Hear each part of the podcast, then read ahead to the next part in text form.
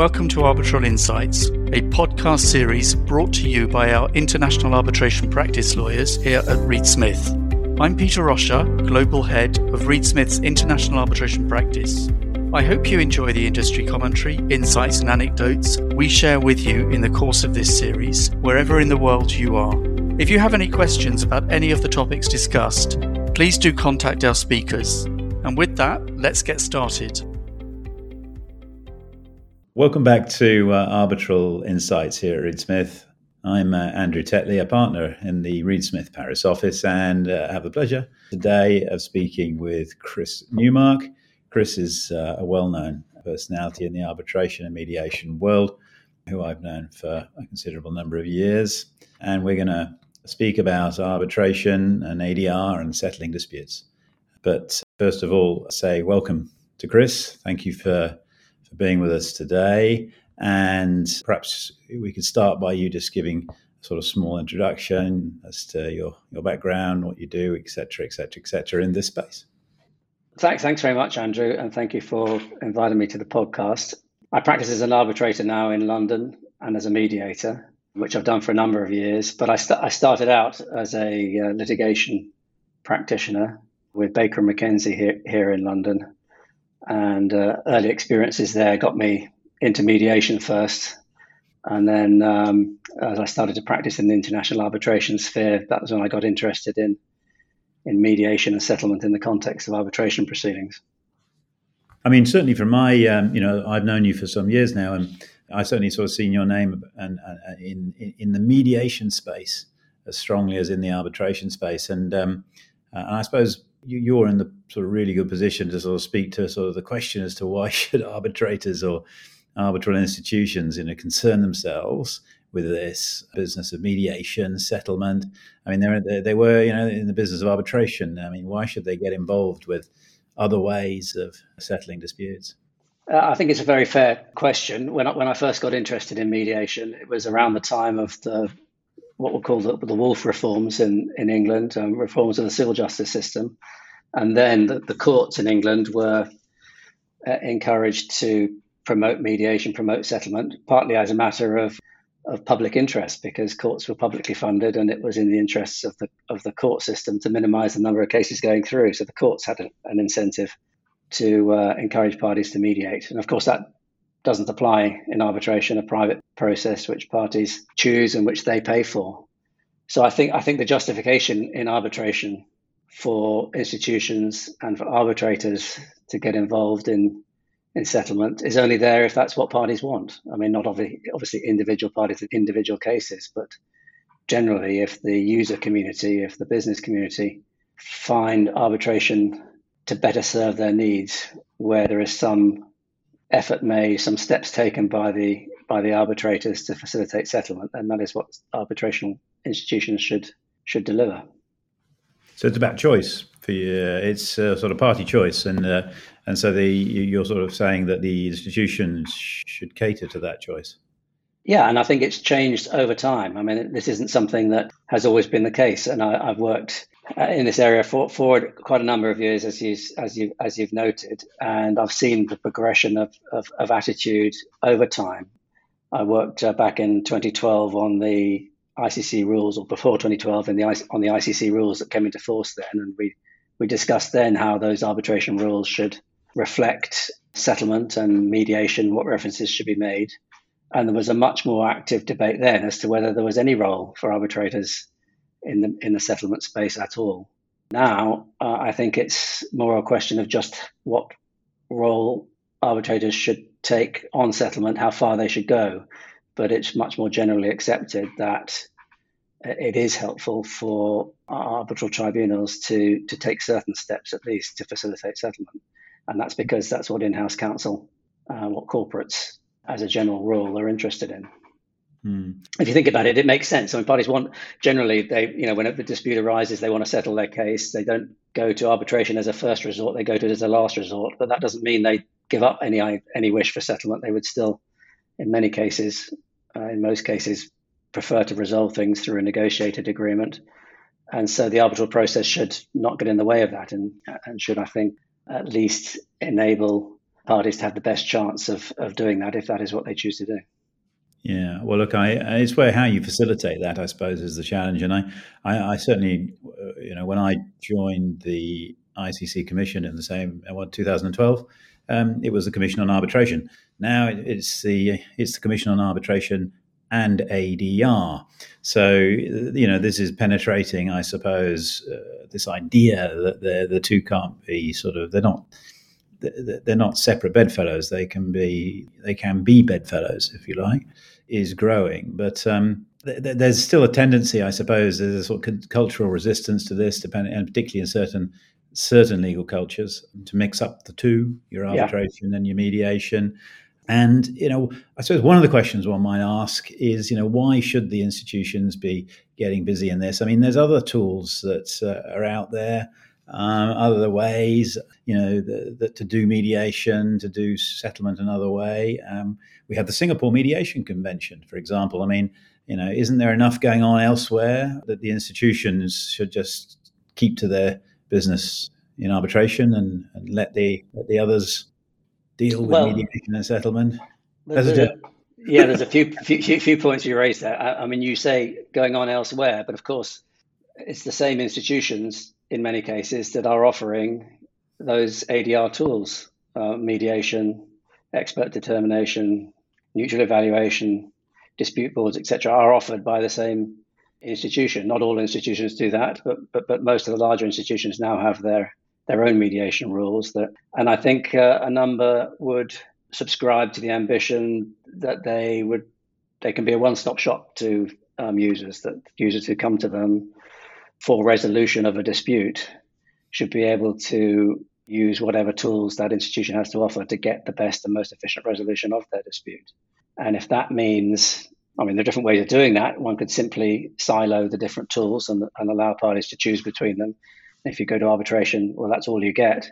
But another and perhaps more sophisticated uh, and more effective way is to look at how these tools can, when appropriate, be be used together, and when, in the course of an arbitration, it might be appropriate to facilitate parties' access to mediation, for example. Um, mediation windows you'll be familiar with. That's one tool that, that, that, that, can be used. So I think it's in, it's in the interest of institutions serving their, their customer base to to look more creatively at the different tools that they offer and see how they can be um, they offered as a one-stop shop. On the Singapore Mediation Convention, I'm afraid I'm a long-term cynic on, on that particular piece of legislation. I the the, the origins of that, uh, I believe, were not in a genuine need for better steps to enforce mediated uh, settlement agreements. I mean, in the many, in the hundreds of cases I've mediated, I can't r- recall a single case where the enforceability of what the parties have agreed was an issue in the mediation or a genuine concern, because settlement agreements can be structured to cater for for, for enforcement, usually either through you know guarantees or provisions that state that uh, claims are not released until payment or, or completion of settlement terms, etc it's not usually a problem enforcement of a settlement agreement. The motivation behind the Singapore Convention, perhaps perhaps an understandable one, was to put it put mediation on some similar footing to arbitration to give it the standing that arbitration has with the New York Convention. But um, I'm not sure that really justifies something of the the size scope uh, of the Singapore Mediation Convention. And as things currently stand, there are only a few countries that have that have ratified that. So it's a, we're a long way off that really changing the landscape, and I'm, I'm i have reservations as to as to whether it ever will. Yeah, it's interesting because um, I mean we talk about the New York Convention in arbitration, and that's often put forward as a you know a great plus for arbitration. But you know, in my experience, many many arbitral awards are simply paid um, because the parties have come to have their dispute resolved, and there's the answer, and they get paid. Obviously, with the the big battles, that's not and not necessarily the case, but you know, but the but there is large amounts of arbitration where the arbitral award is simply paid, yeah. and uh, but the, the mediation convention, perhaps most to, to, to, sort of counter counter your your cynicism, what it perhaps does is this, which is it puts it in the, uh, out there that as a it's a convention on mediation. It's it it is a publicity for the notion. You know, even of mediation. It puts it in the public eye. I well, I think that was the intention. Yeah, that was mm. the intention, and it has achieved that to a certain extent. But does that improve access to mediation? I don't think it does. Does it? Will it encourage parties who know about mediation to actually enter into the process to engage in it because they feel reassured by uh, the enforcement possibilities enhanced by that convention, I, am not sure that really will will, will materialize. No, well, that makes sense. That certainly makes sense. Yeah. Moving more broadly on, on the subject, because I mean, I know you, you know, you are very, as you mentioned, you've done hundreds of mediations. How often is, you know, your your experience of mediations? How how often do they resolve at the mediation? How many sort of get resolved afterwards? How effective is it in your experience? And does it matter? Do certain sectors lend themselves to mediation better than others? Your insight on that would be, I'm sure, interesting. I mean, the the, the sort of uh, standing line on this is that mediation is particularly well suited for for longer term relationships where parties are continuing to live together and therefore are more inclined to resolve matters so that they can continue that relationship rather than you know have a have a bust up in court or in arbitration.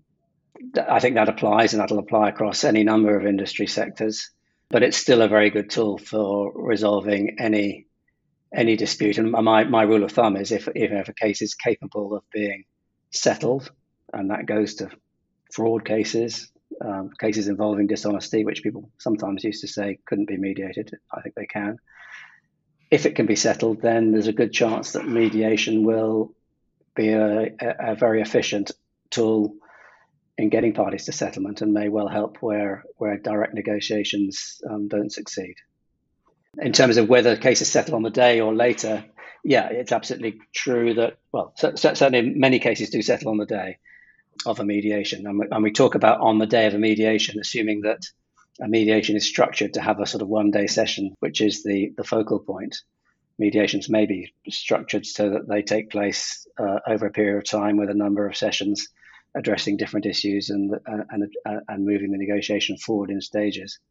But if you have a have the classic form of, of a mediation, which which which takes place over one or two days with key decision makers present and aiming for, for people to sign on a dotted line at the end of that session, that may or may not happen, but you, it's absolutely true that in the weeks that follow, sometimes the months that follow, parties will will still settle and will refer back to the discussions they had in the mediation as being as being critical in getting them to that uh, ultimate settlement. And I, I, have had cases where I've been contacted sort of out of the blue, long since I've I've moved on from a mediation to uh, to say, oh, Chris, I thought you'd like to know that case. You know, we mediated with you X weeks, months ago is now settled. And um, thanks very much for your efforts back then because it was helpful.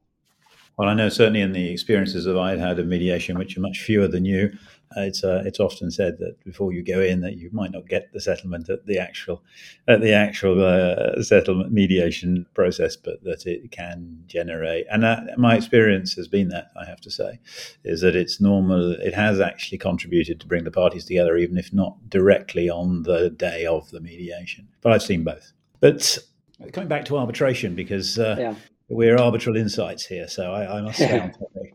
How do you think? Well, what what sort of might improve? I mean, the the ultimate aim of mediation is to settle a case, so uh, short of the award uh, in an arbitral context. I mean, what ch- changes for you? What improvements might be suggested to to get more settlements within an arbitration process, short of an award? Do you have any thoughts on, on that? I, I, I, do, and it's something I've, I've thought about a lot because statistics suggest that um, you know, cases that go to national state courts are far more likely to settle before a court judgment than cases that go to arbitration are you know, before an award. And there's a mismatch there. How can it be improved? Well, of, of course, in order to get to mediation, in order to get into any negotiation dialogue, there needs to be a will on both sides, an agreement on both sides. And in the context of international arbitration, where parties come from different jurisdictions, their lawyers often come from different jurisdictions, have different experiences of mediation. Maybe on one side there's a, great experience, and on the other side there's very little experience. It's much harder to make that connection and get that agreement to get into a settlement process like mediation than it is uh, in the domestic sphere. In, in take, if you take London, where I'm based, as an example, law firms based in London who are representing parties before the English court. They all speak the same mediation language. They understand the process. They know the same mediators. They often know each other. It's very easy for them to pick up the phone and say, "Let's let's get our clients into a mediation here." That's much much harder where law firms are coming at this from different jurisdictions with say with different perspectives.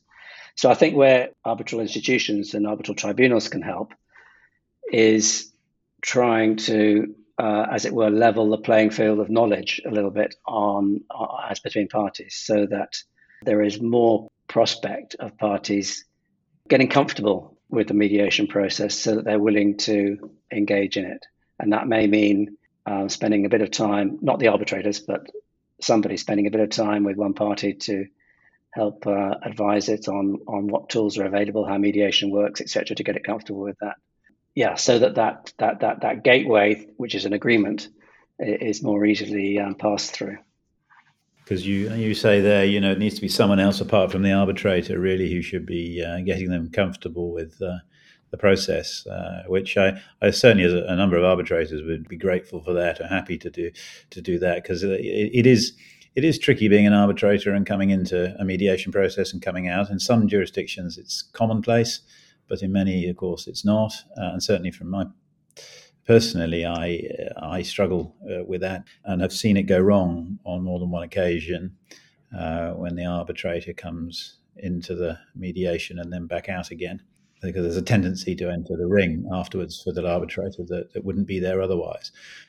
I think I think that I would, I would say there are sort of three levels of arbitrator intervention, and, and, and it gets more complicated as you go up the levels. The, fir- the first is simply structuring the arbitration in a way that facilitates the parties to get to negotiation, to get to mediation, like raising the prospect of a mediation window um, at, a, at an early case management conference, or bifurcating the proceedings um, in such a way that important issues are, are decided early to give parties a platform for negotiation. That's the first level. And I don't think that is very complicated or, and certainly not risky the, the next level is is arbitrators actually taking some proactive involvement, such as giving preliminary views on issues, non-binding preliminary views, and further on from that, potentially chairing settlement conferences between the parties. Now, there, the arbitrators are directly engaging in the negotiation process, albeit still respecting due process in the sense that they're not having any private discussions uh, with either party. So that's the second level, more complicated, requires more care to be taken and, and more training or, or, familiarity with arbitrators of those processes if they're going to do it safely.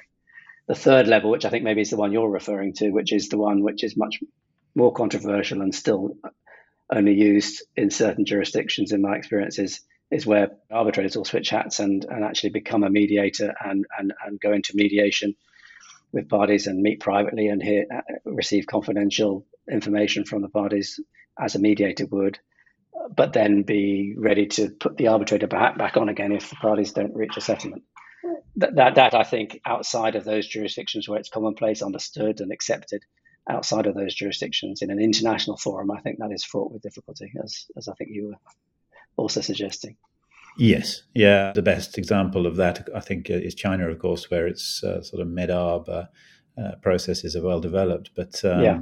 But in an international environment where there's lots of different international interests, it is. And then you have the you know difficulty with enforcement at the end if if if it's not if it's not managed properly. So the risks are too high for me. So you in your mind though, it's like a I think what's what, I, I'm sort of taking from your what you're saying is that we need to level the playing field in terms of knowledge of these processes across the jurisdictions, across the the people and uh, companies and stakeholders, so that uh, there's more openness, receptiveness to exactly. this process. And I can well see that. And how can the arbitral institutions help there? Well, what, what, one thing is to you know encourage their arbitrators to raise topics such as mediation windows at you know an early case management conference. So the arbitrators are raising the topic of mediation, and that, that flags it to all parties who will you know perhaps be more open then to thinking about it. In terms of information, the arbitral institutions can themselves, the secretariat or whatever uh, body within the institution is responsible for managing the case, can provide information themselves. But I think there's also potentially a role for an additional neutral in this process to actually use mediation skills to facilitate the dialogue between parties about what ADR tools they might actually use.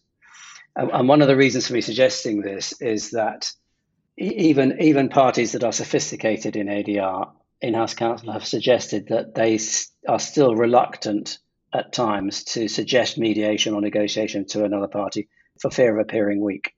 There is still this reluctance in the international context of uh, of halfway through an arbitration, you know, getting counsel to pick up the phone and suggest mediation to the other side.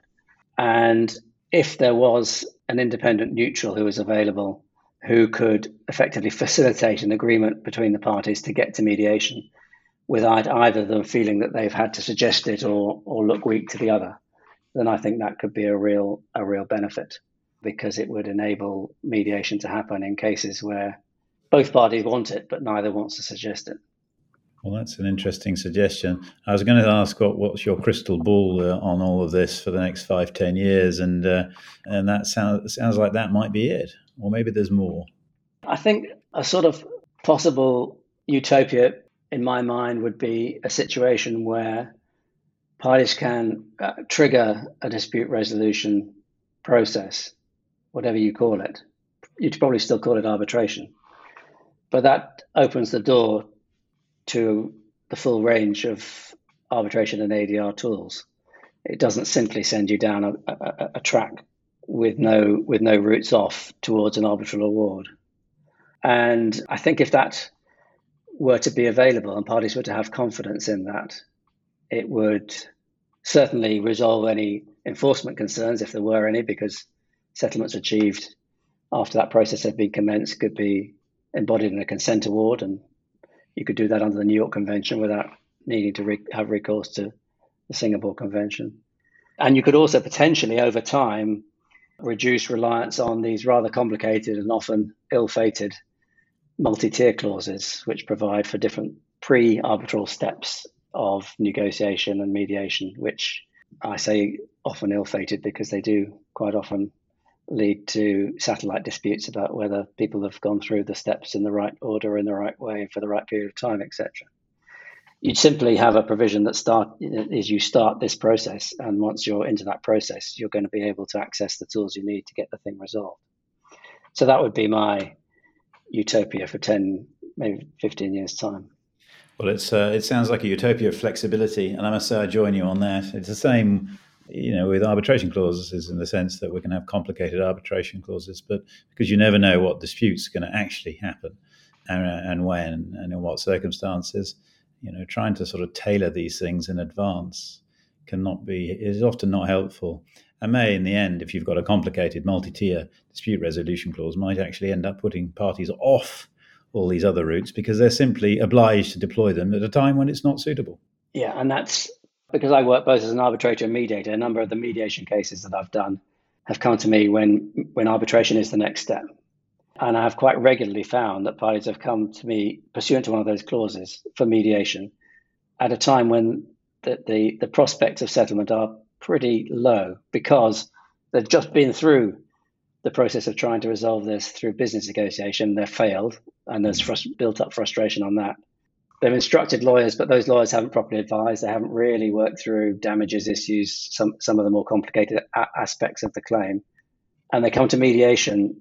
Yeah, between those two stools, and it's not a good place. Um, it's not productive for for for settlement. Obviously, cases do settle then, but but many don't because it's just not the best time.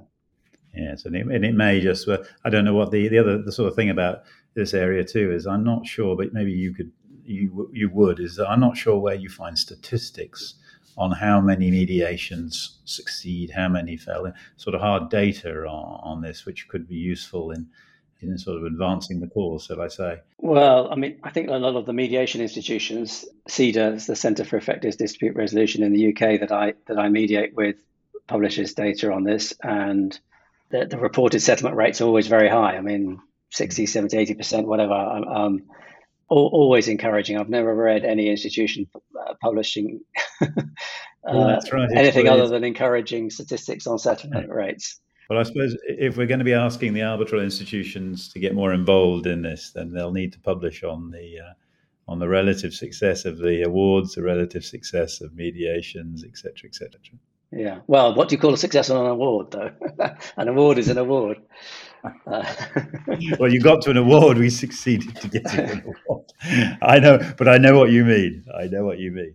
Well, look, this has been this has been uh, uh, fascinating, and I, you know, there's uh, the world of mediation is one I touch on from time to time, but obviously, you know, one Chris that you're in sort of, you know, all the time, and so it's always enriching speaking to you on this subject.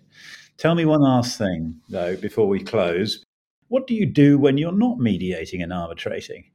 Oh, I ride a bicycle. ah. Uh, is, that, is, is, it, is this a, a, long, a long-standing way of uh, sort of just getting away from the mediation and arbitration, or is this a? Oh no, it's just part of my part of my life. One of the things I enjoy doing, and yeah, where, where, are you sitting right now, Andrew? You're in Spain, right? No, I'm in Paris. To, oh, you're in Paris. Yes. No, I, I'm I'm also, I'm afraid, a biking fan. So I tend to pick up my. I'm in the biking to work and biking at weekends, and uh, I have too many bikes actually well, I, have I've just ordered another one, which I'm looking forward to receiving. And my greatest pleasure this summer was cycling from London to um, Girona in Spain uh, with some friends, which uh, took us 12 days and was so right the length of France, which was yeah an absolute pleasure. Well, so. you, you you've gone bigger distances than me in that case on cycling, and certainly in mediation. So, on that note, uh, may I just say thank you very much, uh, Chris, for your time and uh, and taking time to to speak on this subject. Uh, and I hope that uh, our listeners found this interesting, informative, uh, and make them pause for thought. Good. Thank you very much. You're very welcome. Thank you. Arbitral Insights is a Reed Smith production. Our producer is Ali McCardle. For more information about Reed Smith's global international arbitration practice, email arbitralinsights at reedsmith.com. To learn about the Reed Smith Arbitration Pricing Calculator, a first of its kind mobile app that forecasts the costs of arbitration around the world, search Arbitration Pricing Calculator on reedsmith.com or download for free through the Apple and Google Play app stores. You can find our podcast on Spotify, Apple, Google Play, Stitcher, reedsmith.com, and our social media accounts at Reedsmith LLP on LinkedIn, Facebook, and Twitter. This podcast is provided for educational purposes. It does not constitute legal advice and is not intended to establish an attorney client relationship, nor is it intended to suggest or establish standards of care applicable to particular lawyers in any given situation. Prior results do not guarantee a similar outcome. Any views, opinions, or comments made by any external guest speaker are not to be attributed to Reed Smith LLP or its individual lawyers. All rights reserved.